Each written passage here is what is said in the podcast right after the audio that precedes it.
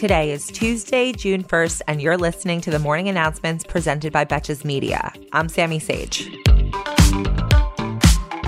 Let's start with an update on the extremely restrictive voter suppression law out of Texas. On Sunday night, Texas state Democrats were able to successfully halt the effort to pass the bill by staging a dramatic late night walkout from the state House chamber. The surprise move by roughly 60 Democratic lawmakers stopped the bill from passing by denying Republicans the required quorum of members in attendance and forced them to abruptly adjourn without taking the vote. In response, Governor Greg Abbott tweeted that he intends to withhold paid checks to state lawmakers. Is that even legal? Not that Greg Abbott cares about legal. While most of America celebrated our fallen troops this weekend, General Michael Flynn, aka Trump's former national security advisor, gave a speech in Dallas saying that the US should have the same kind of coup that Myanmar had. I mean, we almost did, Michael. It was called January 6th.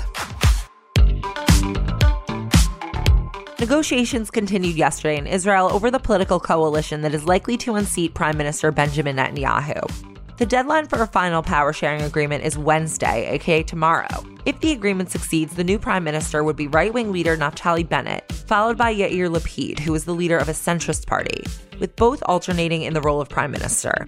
The coalition would combine parties from across the political spectrum that normally disagree on many issues, but who all agree that Netanyahu has gotta go. Naomi Osaka has withdrawn from the French Open, citing mental health reasons in conflict with the Open's requirement that players speak to the press after matches, or else face fines. Osaka again took to the Notes app, saying, I am not a natural public speaker and get huge waves of anxiety before I speak to the world's media. I'm just a little confused because I thought the sport was tennis, not press conferences.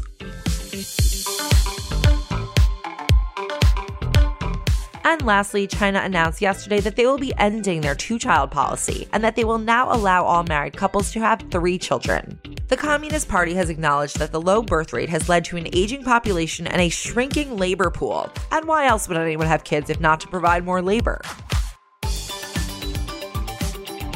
Thank you for listening to the morning announcements. If you're enjoying these daily updates, you can help support this show and keep it growing by pressing follow on your Spotify and or rating, reviewing, and subscribing on iTunes. And of course, I really appreciate all of your support and feedback.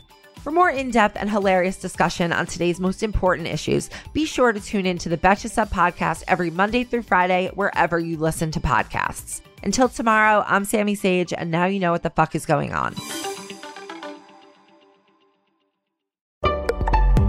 Betches.